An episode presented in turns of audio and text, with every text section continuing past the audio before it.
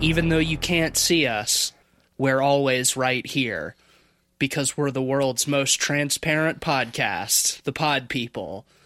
I'm John Cena. I am the Hollow Man, or Mr. Translucent, or AKA the man made of glass, AKA the AKA man that's very hard to see sometimes, especially in the dark. Whoa, got it. Nailed it. And I'm Ben Sheets. Nailed it. Nice. Also known as that. You are? Wow.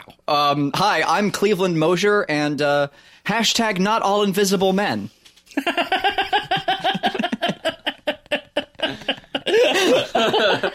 I wasn't expecting that. Oh, fuck. Well, today we're coming at you with a double dose of horror. We'll be talking about the oldest film we've ever talked about on the podcast, and also the newest film we've ever talked about on the podcast. Because it's current. That's right. Wow. It's an invisible week here at the Pod People, and we're going to kick things off by talking about the original Invisible Man from 1933, directed by James Whale and starring Claude Rains, Gloria Stuart, and William Harrigan. And it is based upon the novella by H.G. Wells of the same title, about a mad scientist who turns himself invisible and goes on a little killing spree. So I was looking at the IMDb page for the new Invisible Man, and I thought you would pronounce the director's name wrong because it's Leigh Whannell. Leigh Whannell. And I thought you were saying Whale. No. Like some weird pronunciation. No. Yeah, James Whale. This is Welsh. Whale. One L. Is the N silent? The double N. You gotta slow your roll, Cleveland. We're not there yet. We're not there yet. Yeah. We're starting in the past. Yeah, we're gonna do a pretty short review of this one. It is, like we said, the oldest film we've talked about on the podcast so far, from 1933. James Whale is the legendary English Universal horror director who gave us Frankenstein and Bride of Frankenstein, two of the greatest horror classics of all time, and The Invisible Man is maybe my favorite Universal monster film from this era. It's a good pick. It's definitely up there, yeah. It's the most science fiction-y of them, I would say. I would need a little more time to stew on that, just because I grew up on all the others, but missed this one somehow. Because like my dad... that's surprising. Out of all people, like, you're the one among us who should have seen this before, right? And it was me who had. My dad made it a point to, like, ingrain all, like, the classic Universal, like, monster movies just into my head before... really, I was even old enough to, like, even then. One of my first memories is, like, seeing King Kong, the original, when I was way too young, and the shot of its face close up that, like, was like a giant studio head. I won't get into it, but anyway. I think you've talked about that on the show before. But anyway, I love those films, but somehow this one slipped through the cracks. And this is my favorite. Invisible Man might also be my favorite H.G. Wells story. It's a tough one because all the ones I've read are fucking bangers. Yeah, War of the Worlds is definitely mine. War of the Worlds is great. But Time Machine is great. Pick. There's something about The Invisible Man that I love so much because it feels more like a character study than anything else. And it is our Universal, like, favorite story arc too, I think. Like, The Descent into Madness is something that, you know, like, we can all agree with. We wrote, like, our high school story about, like, a descent into madness. It's like mad scientists are kind of things we love to bits. True that. So I definitely hear that. I think Dracula is probably my favorite. I love Bela Lugosi's performance in that so much. I would say the OG Frankenstein is actually my favorite. That's a really fun one. There's so many good ones, though. This one in particular was really interesting because it was in the couple-year period before the Hays Code. It really didn't cut corners in what it showed. It's very worth bringing up. The stuff they were able to get away with, like, for a 1930s film, there's some very surprising things that you would not expect to see at all. And the pacing is really fun. I'd recommend it, even if, like, you're generally not a fan of, like, those old classics. It's very fun. Yeah, it's fun. Yeah. It's macabre, and it's a joy to laugh with. I think the effects are absolutely incredible too, so especially good. For the time it was surprisingly made. The masking looks great. I remember the first time I saw it in college being like, how the fuck did they pull off these effects in 1933? The part at the beginning when he's like first going on his initial rampage and he's like taking off his bandages and all of his clothes and like just like a pair of pants running around. It's really good. Yeah, it looks great. Like a lot of that, like you can kind of see some of the masking a little bit at times, but most of the time, like, it still holds up incredibly well. Yeah, because we're watching like an HD version of it too. Yeah, like which normally would put all the bad qualities on full blast. You'd see like all the tracing and everything more clearly, but here it was clean as hell. There are like A budget movies in like the 80s and 90s that have worse like tracing or masking than absolutely. That film. Like, it was meticulously done. I would say that The Invisible Man has better effects than Event Horizon. Oh, poor Event Horizon. Poor Event Horizon. We're too mean to Event Horizon now. I think we'll do Event Horizon on the podcast at some point. I think it would be fun. I think it would be an event. But Horizon. What I really like about this film too is the pacing, because it's only 71 minutes, so it's just over an hour. It's extremely short, and they don't dick around at all. Like, it is just very tight, fast-paced, fun the whole time. Totally has nothing to do with the story. That's not true. I mean, okay, it does, but fuck, I didn't have a chance to read it again. It has the same basic structure. The Invisible Man shows up at this like little inn in some small town in England. He's trying to discover a cure in solitude. He gets made by the locals and decides to go on a killing spree. He goes back to his old partner and tries to convince him to help him on a reign of terror. Manipulatively like ropes him in. Right, so he can rule the world. Through an invisible man could rule the invisible world with invisible power. Yeah. And then there's like a big police hunt. So like structure wise, it's pretty much identical. So all those same events occur in the book. Okay. Yeah. The other for me, it was a very long time ago when I read. As far as I can recall, the biggest difference is there was another like kind of sidekick character that he recruited to sort of like help him with his megalomaniacal plan, who is actually like kind of into it. Interesting. You know, I'm remembering the book entirely wrong. I had thought that the majority of the story was his discovery of... No. Oh, wow. Okay, well...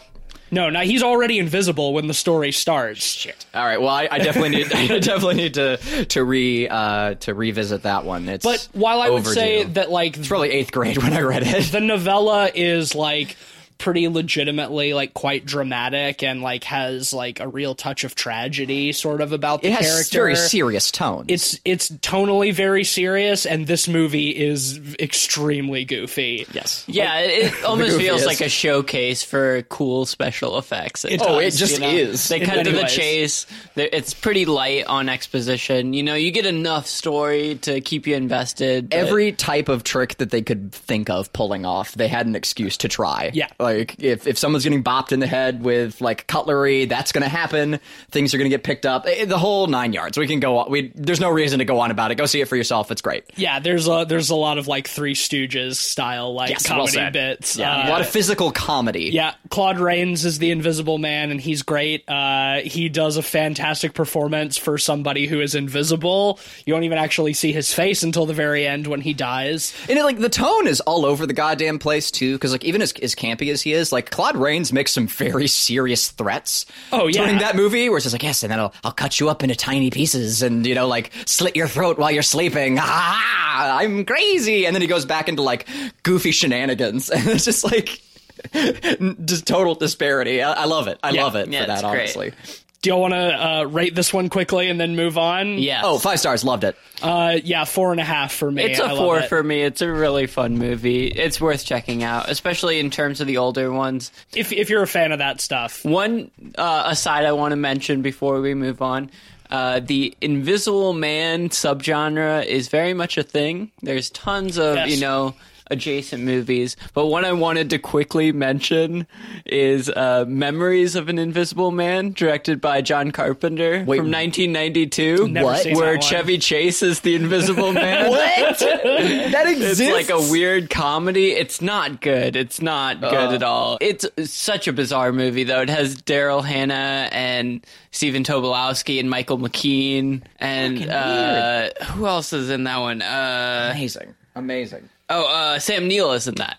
But it's a bizarre movie. I just wanted to mention, like, they've done so many Invisible Man movies that it's almost its own subgenre at this point. And, you know, like, The Invisible Man was a big part of the League of Extraordinary Gentlemen. We won't talk about that film too much. Then there Why not? It's great! There was Hollow Man by Verhoeven, starring Kevin Bacon, which I've never seen. But, yeah, like, The Invisible Man, much like all of the other Universal Monster movies, is, like, part of the horror canon. And, oh, by the way, average of 4.5 out of 5 for the original one, based on our reviews. Can't forget that. Nice. But, yeah, so let's use that as a segue to move into the brand new Invisible Man from this year, 2020. As you mentioned, Cleveland, directed by Leigh Whannell, writer of the original Saw, and also writer and director of Upgrade, which we've talked about on the podcast before, a film that we all really enjoyed. This movie stars Elizabeth Moss, Oliver Jackson Cohen, Harriet Dyer, and Aldous Hodge, and... holy shit, this movie vastly exceeded my expectations. The reason I brought up the subgenre thing is it plays a good segue into this movie and my feelings on it. Yes. There's a reason the Invisible Man subgenre died out, because a lot of these movies were trash. Yeah. Memories of Invisible Man was trash. Hollow Man was trash. It's an inherently campy premise, and it's hard to nail a movie with a campy premise without being too goofy. And I think this is one of the biggest hallmarks of this movie, is it takes a premise that is very campy. It's like an unruly invisible world. It turns it on its head and takes it very seriously and does it in a way that's very authentic and very current, which is so hard to do, and I respect it so much for that. It's a fantastic reimagining of the story and modernization as well. Yes. We talked about that a little bit when we covered the Child's Play reboot, how that felt like something very current for, like, the source material, and this movie does the same thing. You know, we talked a little bit about our thoughts when we did our predictions based on the trailer, and the trailer, I thought, was actually pretty misleading. It looked fun and it looked campy, which, like you said, is kind of the tone of this particular subgenre of horror. And I was shocked and pleasantly surprised at how legitimately tense this movie was. How often I found myself on, like, the edge of my seat, and a few times where I, like, gasped involuntarily. Not at all what I was expecting. Yeah, and every subversion caught me by surprise. Yeah. I was rarely, like, ahead of the plot. There were several times where I thought I was. I appreciate the hell out of that. I think before we can really talk about why, I mean, spoiler warnings, right? It's really not worth having spoiled for you. Go see it if you can in theaters. It's a delight. It's brand new. Yeah, I would check it out. We got to see it in Dolby, and it was... which, recommended if you have an AMC near you, like, holy shit. What I wanted to mention is the trailer did make it look very campy, you know, and I was a bit nervous going into it because of that, because, you know, the subject matter is serious. You know, an abusive relationship is something that is hard to nail when you're joking about, you know, like, it's, I'm not going to say it's not doable, but it's fucking hard to do. It's a sore subject. Yeah. And I don't right now. Yeah. And I'm so glad that it was handled with maturity. You know, there are some, you know, bigger moments in this movie, but they didn't feel unwarranted or undeserved. Yeah. You know, there's flourishes in this movie of the Upgrade Leigh Whannell. Yeah, totally. Know? Some of the same camera tricks and stuff. But this movie felt like so much more mature than Upgrade. It's like night and day. Yeah. And obviously they're different movies. You know, you have to take different approaches with them. But I really respect it for that. Same. Yeah, I agree. Like, it really shows, like, Leigh Whannell's range. And I would definitely agree seeing it in Dolby. We're lucky to have a Dolby theater in Durham. It's my, like, go-to theater experience, like best screen and best sound system. Yeah, and this film is so reliant on sound. The audio and the sound design plays such a crucial role in the horror and in the tension, because like that's like audio becomes for a large portion of the movie the only means you have of identifying like where the man is. Your villain is invisible, so being able to hear things is very important, and there's a lot of the movie that is silent, or rather devoid of music, and I thought that that was a really good choice. The score is done by Benjamin Wallfish, who did Blade Runner 2049. Yeah, along with Hans Zimmer. Do you know if he did the Upgrade soundtrack? I'm pretty sure he did. Okay. Yeah, that would make sense. You know, some of the same textures. This movie, like, while it is very different from Upgrade, Leigh Whannell has, as a director, has, like, a very distinct style. Well, and he has his taste, you know? Yeah. You have the same kind of futurist architecture as Upgrade in a lot of ways, especially with the house. That's what I liked so much about this modernization, is that the original story was and is science fiction, but science fiction for a different era, you know, like he becomes invisible through like experimenting with like chemicals and like injecting himself with shit. And which of course drives him mad, because he is a mad scientist. Right, yeah, the chemicals drive him insane, you know, so. Spooky drug potions. And while that, you know, is cool conceptually, for like a modern film, it doesn't feel quite appropriate, I don't think, and the way that they modernized and updated that in this movie was remarkable. I thought I went into this film under the belief that you would not be able to have your cake and eat it too. Yeah. I went into this film thinking you could either, and I didn't see the trailer. I even played during the previous film that we saw, and I like closed my eyes and like hummed. I didn't want to see anything going into this movie. I wanted it to be invisible. But anyway, I was delightfully proven wrong. They were able to give us something that both had like the dark sociopath, mad scientist sort of vibe. We got that feeling. We got some really cool like invisible action in this movie, and we also get some very legitimate commentary that's done with such class. It's pretty tasteful considering like how horrifying the subject matter is. And I think one of the things that makes it so tasteful is they did their homework. God. Well, let's unpack that a little bit in terms of scope, because the original story, The Invisible Man, as I mentioned, his goal after he's driven mad by these chemicals is world domination. Mm-hmm. He wants to institute, in his words, a reign of terror. Or in this case, a Claude Rain of terror. A Claude Rains of terror.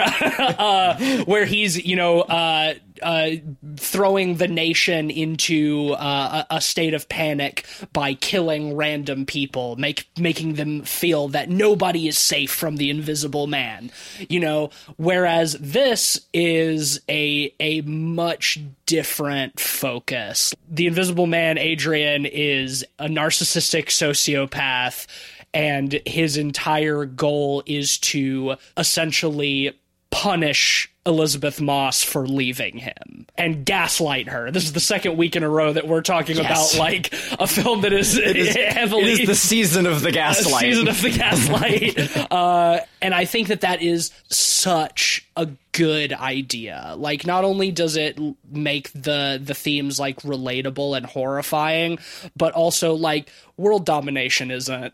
It's so overplayed. That's a Marvel villain cute. Kind of thing.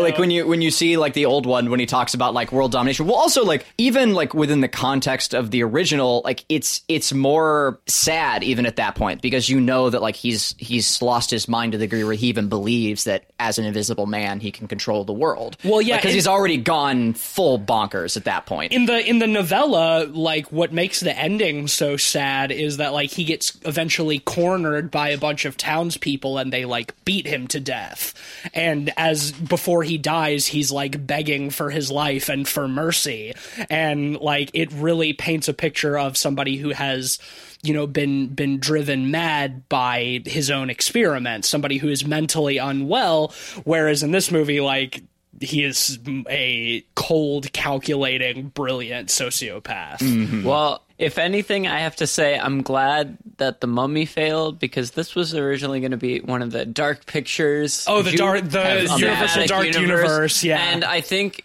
Johnny Depp was supposed to be the Invisible Man originally. Can you imagine? I think if The Mummy was successful, this would have been a much different movie, and it probably would have been world domination. Yeah. You know, I'm so glad that they took a step back after that and realized, hey, let's think about this more, put more thought into this, and let someone do their own creative vision. I don't think Leigh Whannell was even attached to the Invisible Man until after The Mummy failed and they kind of killed the Dark Universe. And fuck, man, am I so glad that happened. I don't want a fucking Universal monster movie cinematic universe. It's still kind of set up for it. That's what I love. No. We never saw Dr. Jekyll show up to recruit the Invisible Man. She has a suit. Like, she does, and you know, she gets that look and that smile. Like, oh hey, maybe I'm a sociopath too now. Which I like. I like that they keep it ambiguous because I don't necessarily like that. Like, I'd much rather her like go on to just not be a victim or whatever. Like, that's great. I like the ending. I hope there's not a sequel to this movie. I hope they don't continue this. Big same. I think that it is very well self-contained. I think that it ends poetically and wonderfully, and just let that be it. I will say, though, if they do it, I'll still gladly go see it, even if it is campy garbage, and won't feel too bad about it. I'm saying that hindsight's 20/20 and open to being extremely wrong. Yeah, we're recording this. Well, this is why I'm putting the preface on it. But because I love the effects so much, I want to see more. You know, like if it has to go a campy route or whatever, I'd be okay with it. I don't know if I'd be okay with that, because this movie is so mature, so thoughtful. You have to separate the two. Yeah, that you can't do a direct sequel and make it campy. I don't know if that would really work. There's so little that's actually campy in this movie. I think I laughed once the entire time. What was that one bit? Because, like, the audience laughed. There was a part in the movie. I've already forgotten what made me laugh, honestly. There was a moment earlier in the movie where she first says to Adrian's brother that she thinks there's an invisible man.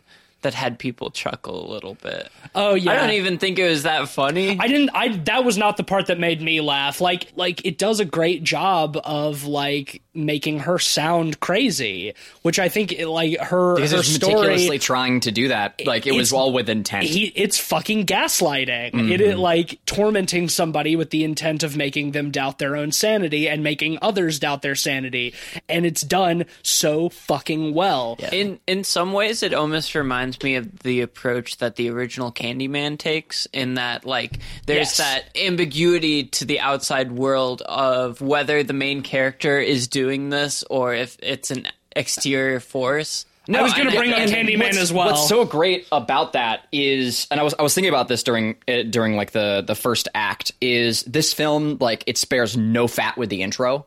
Which was perfect. Like the intro, start is ace. The intro is incredible. Like so much tension. Yes. That's when I knew that like we were in for something that I was not expecting. The whole like first 10 or so minutes of the movie is like her running away from Adrian. It's set up like a prison escape sequence. Is. Yeah. Well, because it is. Yeah, and she's like executing her escape plan from his like crazy high tech mansion on the coast. That in such a way that was just like so insanely tense with no setup, but we get everything we need from it, you know? Yeah. Everything. And here's what's even better. Like that trend continues to carry on as we move into like the meat of the first act, where we as an audience, we know there's an invisible man. The movie is called Invisible Man. We bought our tickets. We're sitting in the seats. Right. Like we're aware we're watching this movie.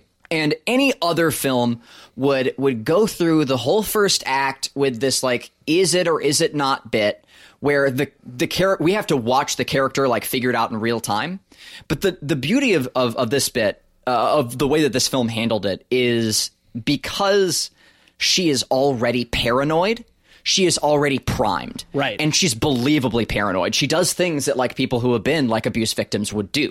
Oh, fucking chef's kiss for that. So it allows us to get straight to the tension. Like you said, too, like it primes her story to be unbelievable, even to like her loved ones, to like her sister and her friend who she's staying with. Like they know how damaged she is from this experience.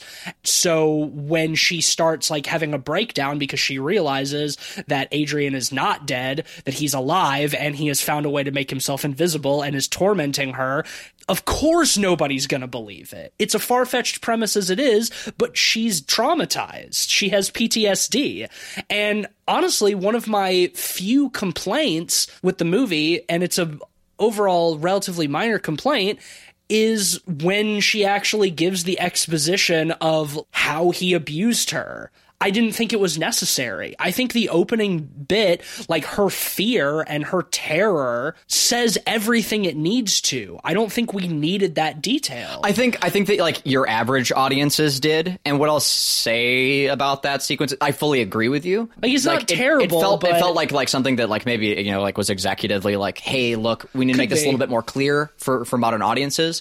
But with that big assumption in mind, like it was well done regardless. Like her acting during that scene is quite like emotive and powerful. I actually didn't mind it. I thought more was said in what she didn't say than what she said. And it gives additional content. That's kind of my point, though, is like there's so much more in what isn't said, so I don't think you need to say anything. It's not necessary, but I do enjoy what it gave us additionally with like, because her talking about how like how much he was in her head with her thoughts. I think even, you know, I enjoyed that. What she's able to share says a lot about, you know, her internal experience and the trauma and how it affects her directly, and it kind of builds her character in a weird way. I actually thought it was kind of necessary. It just gives an opportunity to like to relate with her in dialogue and allow Elizabeth Moss to like to. So much of the movie is so subjective to her view. Sure, that alone builds,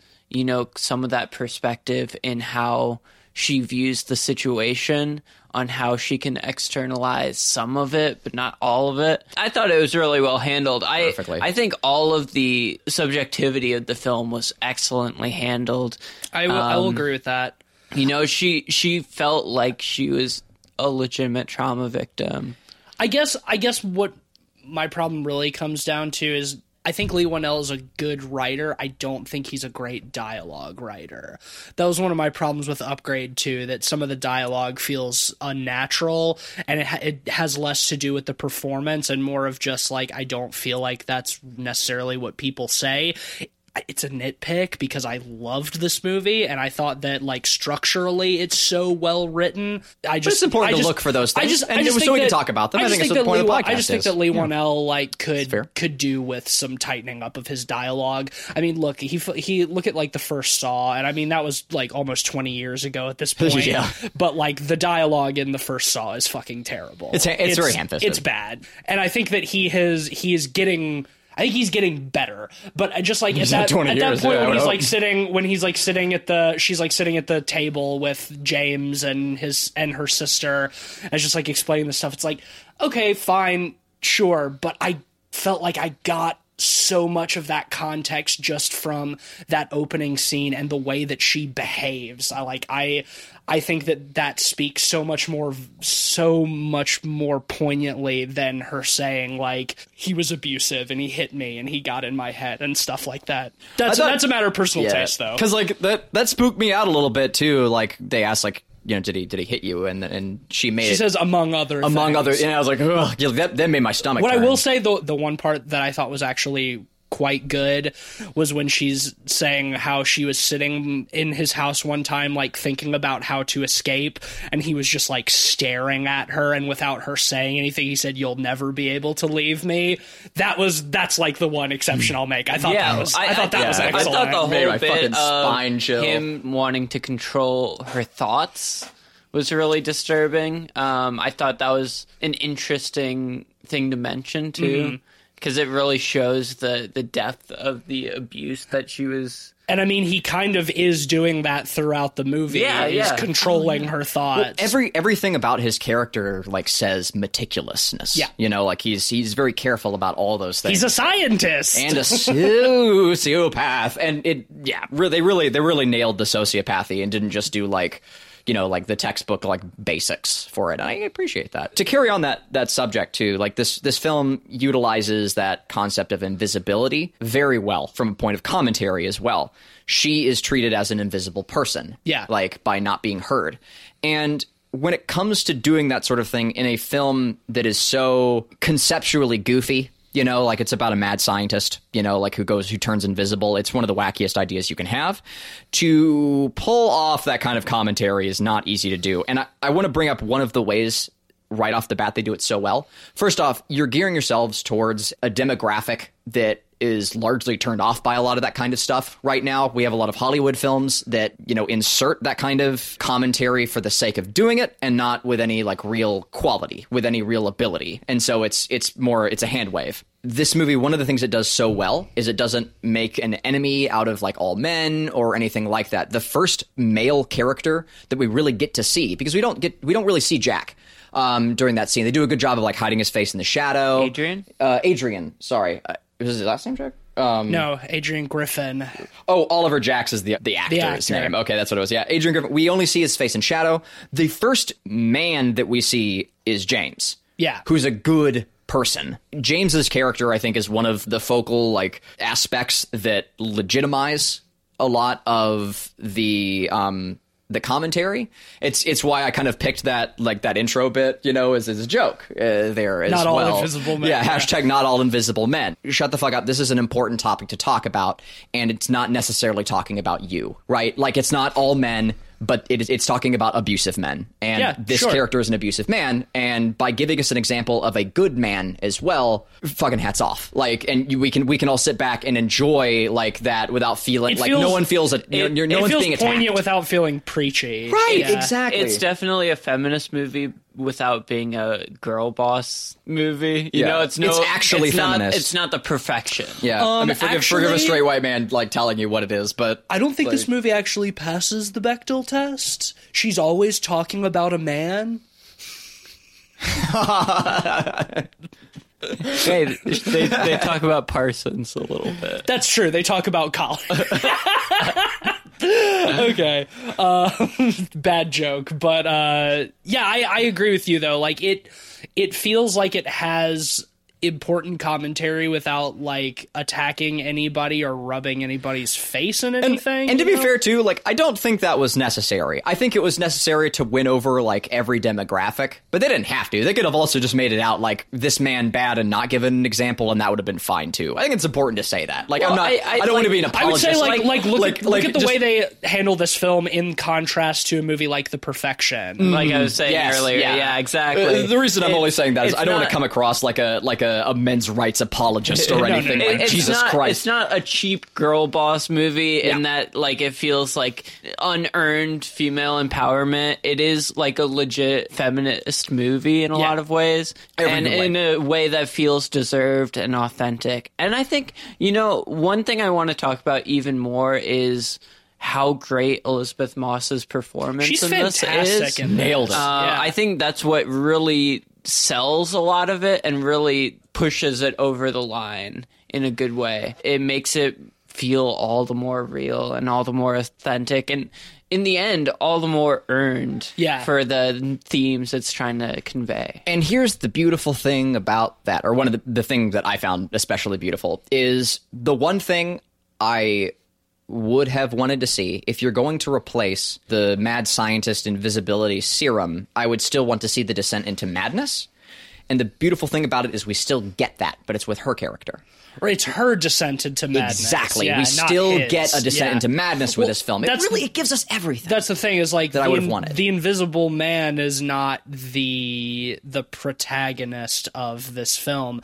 Like it's not an anti-hero story for once, which was so nice. That's what's like I think really interesting and well executed about this film is that his presence is felt constantly, but he has, like, he doesn't really talk at all, except that, like, he has a couple lines at the very beginning and then a handful more at the very end.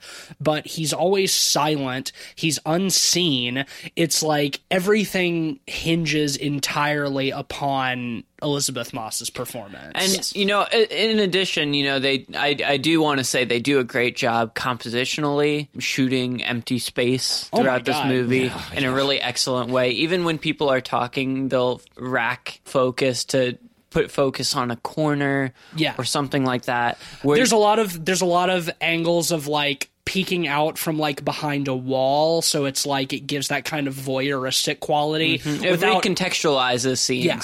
But without being, like, the trope of looking through the eyes of the killer, like, it never feels like that. It always just, like, the cinematography is used in such a way to feel like you are spying on the characters, but not that you are seeing literally through the eyes of the villain. To the point where halfway through the film, I was worried it was going to go in the direction of, like, she was actually going mad. Like, well, that's one thing I wanted to talk about. Wouldn't that have been the worst twist? Because, like, you know, you were mentioning that this was a descent into madness of some sorts for Elizabeth Moss. I would contend that she is a rational actor throughout the whole thing, and it's externalized as madness. Well, it's a descent into madness that's led by gaslight. It's not the same type of madness. It's not that Hollywood, like, wacky, like, insanity. She's even acting rational through it. It's that people perceive her actions as mad. Yeah, as an invisible person. Like I think that's a really poignant point, especially in a Me Too era, where these people that accuse others of doing awful, terrible, unspeakable things can just be called crazy or vindictive or out to get clout or fame. They're erased. They are made invisible. Yeah, and I think it's really, really smart. I could not agree more. I think what I mean by that is, like, we still get a descent in that, like, by a certain point when she's brought to, like, the mental institution, there's even self-doubt from her for a moment. For just a second, we're kind of brought to wonder, maybe she is. And maybe, like, she, or at least I was thinking, like, you know, like, the film could go in a direction where, like, she was responsible still for those things. There are a couple of times, especially towards the very end of the film, because it was very Fight Club-esque, the way that they were setting those things up.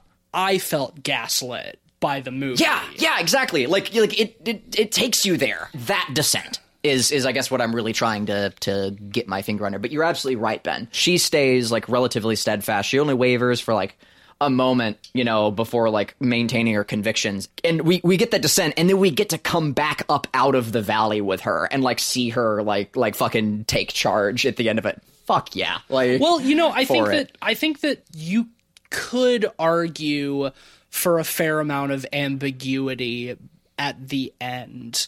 I like that it doesn't explicitly say certain things. Mm-hmm. I'll hold off on that before we get into the very end, because there's a couple other things I want to talk about. Yeah, because we still haven't spoiled the big thing. No, but before we do, we've been sort of dancing around the actual source of his invisibility, which, unlike the original story, as a serum, he has created a fucking, like, Ninja Gaiden suit that turns him invisible. As the designer on the podcast, I'm going to throw up my opinion and say it was dope. It's fucking cool. Yeah, it's the coolest fucking thing. I loved it.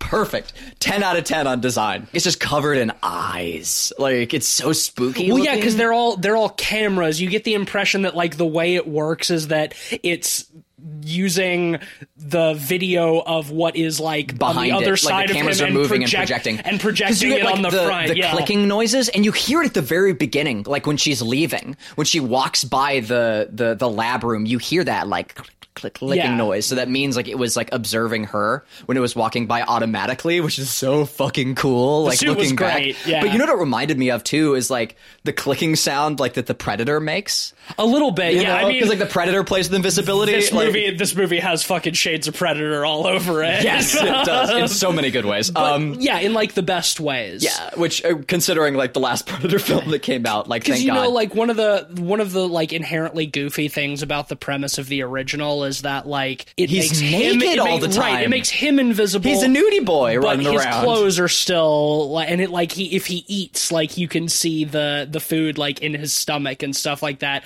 It's kind of goofy, just like the idea of this man running around with his fucking balls out. That he can't rob a bank until he takes a shit. Right, exactly. Like before they revealed the suit itself, there were like a few times where I was like wondering if it was almost like inconsistencies, like continuity stuff, because I thought... Foreshadowed really well, too, because like, there's so much tack in the mansion. I, of course, assumed that it was some kind of like invisibility serum, and there's like the part at the beginning where she's like cooking, and she like kind of, as she walks away, like the knife is like pulled off of the counter, and then like the gas gets turned up and the fire is set. But I'm like, where's the knife? The knife got pulled off, but where did it go? It's like, oh, because he put it in his suit. Mm-hmm. And he didn't put it in his butt. No, well, that's what I was thinking. It's like, where did the knife go? Did he put it in his butt? How? Yikes. Well, it's like there's the part where you see you like kind of hear him sit down and you see like the indentation in the chair, and I was just thinking it's like, man, I hope he's not sweaty or it's gonna leave like an imprint of like sweaty balls behind in that leather chair. which would have been infinitely less intimidating and infinitely more hilarious. And you know, once again, it's a fucking modern film. It's 2020, you know? So like, and they live in San Francisco too, of all places, like the technological hub of America. So like, I think it was smart to do it as Silicon Valley as a suit. Yeah. Well, and the best part about it too is like, I'm so goddamn tired of the Marvel movies, and I grew up loving like superhero movies. So to see like a tech suit again in a film with good writing and commentary is all I've been fucking asking for. So it was great. And essentially this character is evil Tony Stark. Kind of, yeah. And, you know, he's got, his house looks a lot like Tony Stark's. His lab area is like, it's very minimal, like a garage, and he's got like the other like suits set up. That was by intention. Sure, like it looks probably like the same lab that like Tony Stark built his Iron Man suit. It's like roughly the same size, and like all the concrete walls, and it's all like cool, but it's on the California coast. It's mod, yeah. Like, yeah, it's, they're playing off that idea. I love that. Like seeing like this sort of this version of Tony Stark. I definitely saw the Upgrade comparison. Same. With that, you know, yeah, with the high-tech stuff influencing the approach of the film in a really interesting way. I thought that stuff was a great modernization. One thing I want to talk about a little bit is the subplot of Adrian really wanting a baby. Oh yeah, you know, early on in the film, she in the speech where she was explaining what happened to her, she actually mentioned that he was trying to have a baby, and she knew she would be stuck in the relationship if that came to be. Yeah. So she was, which is very real for a lot of people, taking birth control. I agree. That's actually like the one part of that scene that I do think like that exposition is very crucial, mm-hmm, because it comes back around at the end. I mean, it's ultimately why he doesn't kill her when he has many, many opportunities to. He never wants to. You know, and because his goal is to bring her back. Right. Well, and it's revealed that she is indeed pregnant later on in the movie. Yeah. And he knew she was taking birth control and switched her pills with something else. The thing is, too, I remember that being said immediately, and it gave like a really unnerving edge to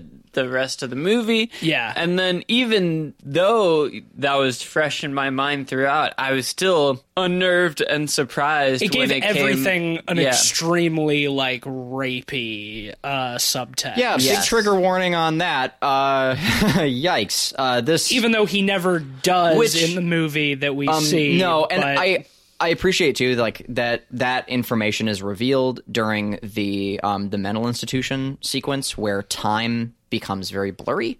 And so we do not know when any like conception occurred or anything like that. So we don't really have context over it. And I appreciate that ambiguity. And I think that's all that was needed. I feel like it was fair. Maybe this is just my interpretation, but I feel like it was clear that it was after he had died. Oh, really? Yeah. Well, they said month or two. So like, no, he said within a month, and the events of this take place 2 weeks after she escaped.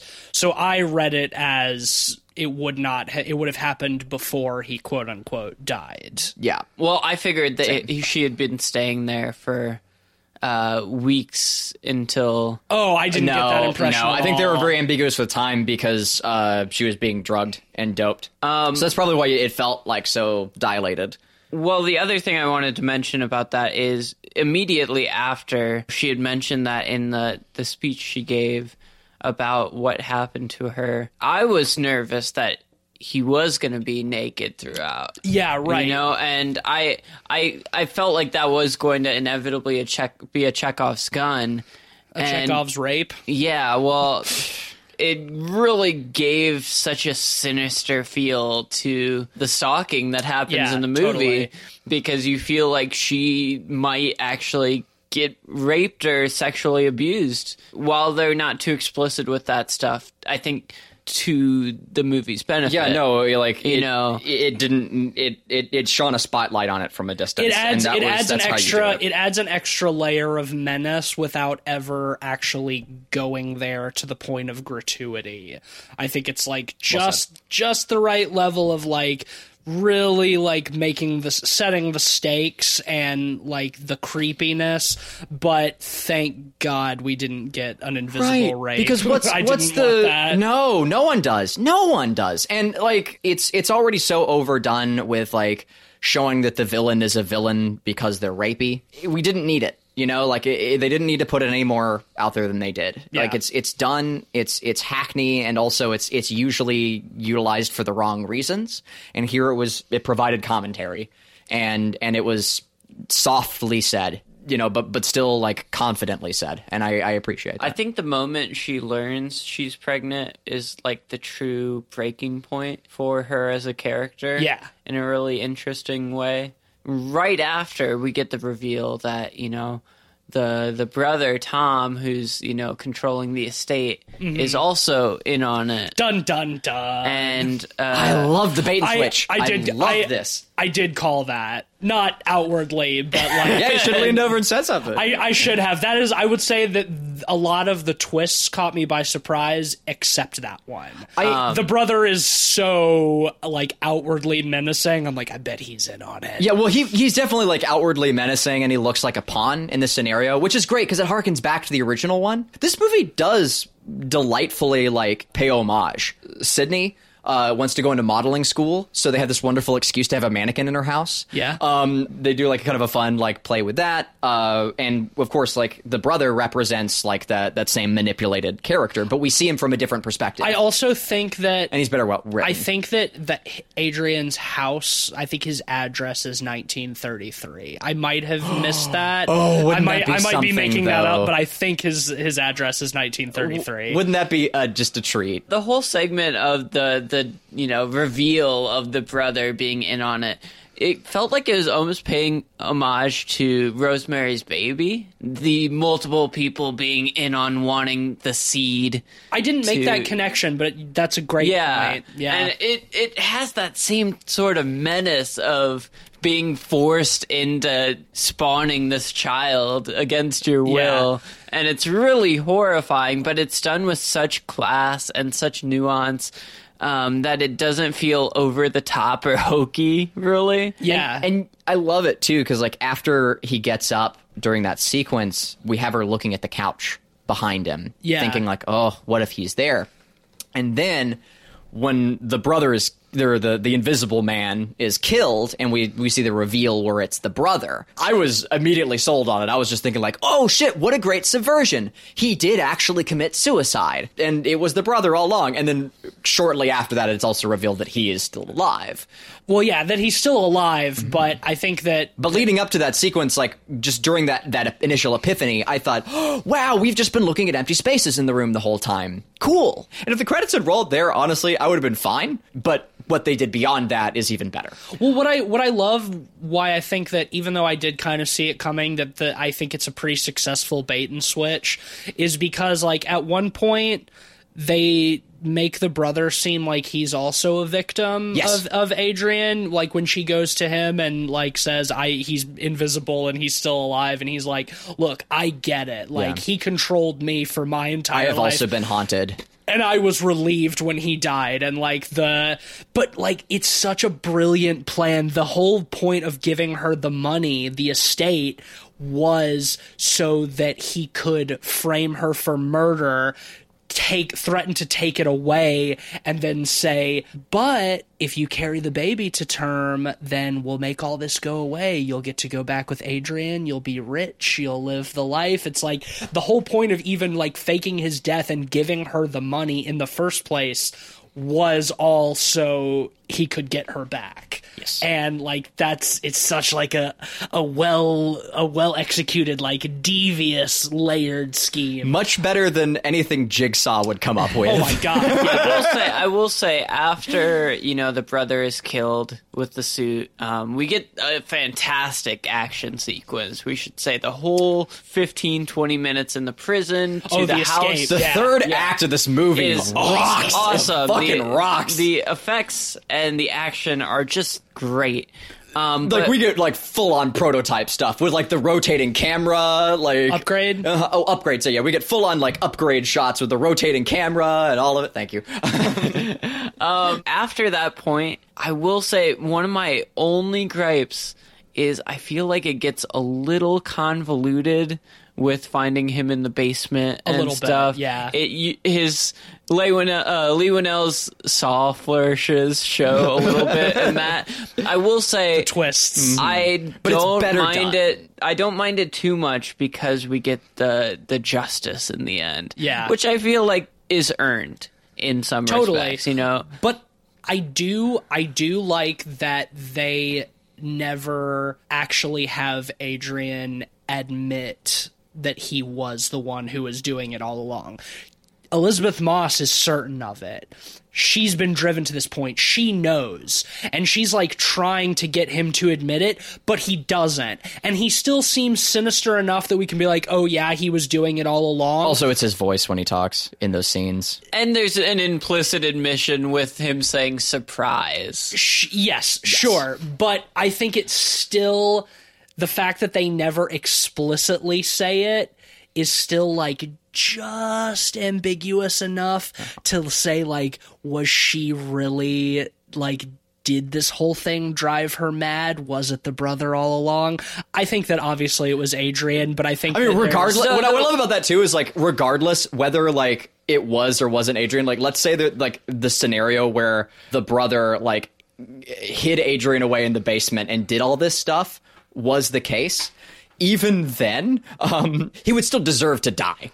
Like, like he would still deserve to be axed which is great. It didn't change the fact that he was an abuser all along. Well, so, and like, I read it as him gaslighting to the end, and she was giving him a chance. Oh, that's what it was. I think that's be honest and ask for forgiveness, and he just refused to admit any wrongdoing, which is very current. Look at fucking Harvey Weinstein. Faking a walker and shit. Yeah, trying to make himself seem pathetic, so he seems more innocent. And I think that is a very earned form of empowerment right there. How about this movie coming out like right when Weinstein is convicted? Perfect timing, right? Honestly, that's my whole point about like the ambiguity being just enough to make it feel like the film might be gaslighting you, and that's what I like about it. Like it gives you enough that you can feel certain of Adrian's guilt, but there's still just enough ambiguity that's like, maybe I'm crazy, maybe I'm not. And I think that was really nice. Did y'all catch the very nice foreshadowing that the brother was the one in the suit at the end scene in the house when she kills him. Mm-mm. She in the prison, when he admits that he was in on it, she calls him a jellyfish. She says, "You're like you're spineless, like Adrian, but spineless." And then when he goes to the house to kill Sydney, the daughter, she's wearing a shirt with a big jellyfish. Oh, on really? It. Yeah, I didn't notice that. Yeah. She's wearing a shirt with a big jellyfish. What a good touch! What a good touch. So then, like when Elizabeth Moss like shoots him and pulls off the mask in surprise, it was the brother all along. It's like the jellyfish gave it away. I love that. Nice. That's a good touch. One last little thing for me. There's so many sequences where when Elizabeth Moss is first making decisions, I feel like they're bad decisions, but the more I've reflected on them, like the better I feel about them. The biggest one, of course, being her getting the suit, the dog barking, revealing that Adrian is in back, the house, yeah. Is in the house, which is well done. And her not putting it on.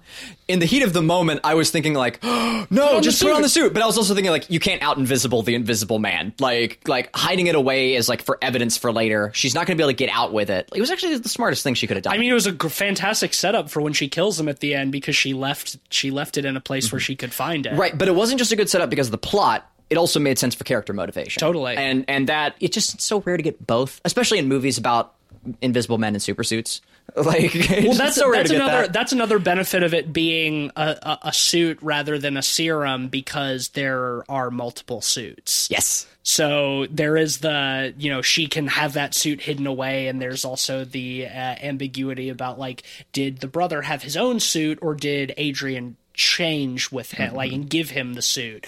And also just like the fucking fight scene in the hospital where like she stabs him with the pen, so like the suit is like partially glitching out. It looks so cool. He's partially visible and then invisible. Like, that shit was so fucking cool. Yeah, that was the right way to do it. Like, well handled, so you can like see him occasionally and you can start like placing his movements. It feels almost like a the cool Nightcrawler scenes in the X-Men movies where he keeps like teleporting in and out of places. Yeah, so we can like see him for a moment and then like disappear. And like you get a vibe too that the suit gives you super strength, because like the audio is so ramped up whenever he slams people, and it's so well executed. But I absolutely love how the cameras are designed to look so much like eyes that when they start like clicking in and out and they start like kind of undulating, when they contract, like they really feel like eyes, or like on a device. And how perfect, you know, for like an invisible, you know, a person who's like always like watching, like to have like his whole like bodysuit covered in these like weird like camera eyes. Oh, it's like Lovecraftian almost. I love it. I was so glad to see that they did a part where she like fought him in the rain so she could like see him because of the water. Like, I thought that was, and it's like, quick, and it's well done. That's been done to death. Like, that's like a whole part of Hollow Man, which is why they don't overdo it. But I loved it. I like it. I think it's cool. Track the Invisible Man by getting him out in the rain so you can like see his silhouette. And the way like she GTAs that guy's car on the way back. Yeah, they just nailed it. They nailed so much. You get so many wonderful moments of levity too, like for as dark and as thematic as this is. Like the first act has several, like a good 3 or 4 sequences where Cecilia and James and Sydney and even Emily like are all like just being like kind in a family. You know, like we get these brief period of time where they think that Adrian is actually dead and that that she might actually be free. They give us enough time to relate with those characters. All the characters are likable. They're lovable. They're all like people you can relate to and enjoy, and you actually worry for. When Sydney gets struck, like, I was mortified. Like, that was horrifying. I think that's it for me. Cool. Do you guys want to rate this? Yeah. I'm ready. I'll start with this one. This was shockingly good. Yeah, I went into it expecting to have fun, but I honestly wasn't expecting much more than like mediocre. But like, holy shit, I really liked this movie. Like the part where she actually gets Emily to agree to meet her in the restaurant, and the knife appears out of nowhere and just like slits Emily's throat, and then slammed into her hand. Yeah, and like I fucking gasped at that point. Like, I brought my hand to my mouth. That caught me so by surprise. And there are like multiple moments in the movie where I had that same kind of reaction. Like, fuck, man, if you had told me back in 2003. that Leigh Whannell would be like maybe one of the best like horror writers and directors of like the late 2010s, I would have said you're fucking crazy. It's a 4.5 for me. This is a fucking fantastic movie.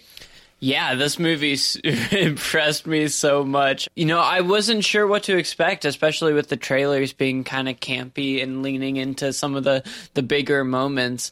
But it's so mature, especially for Leigh Whannell going off of Upgrade. Elizabeth Moss gives an amazing performance. Everybody and does, I think this was an incredible movie. I am going to give it a 5, actually. Holy I thought shit. It was amazing. Wow.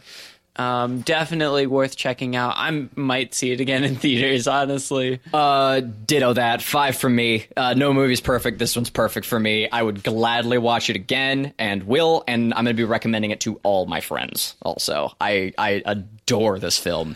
Y'all realize that y'all both rated this higher than The Lodge. Yeah.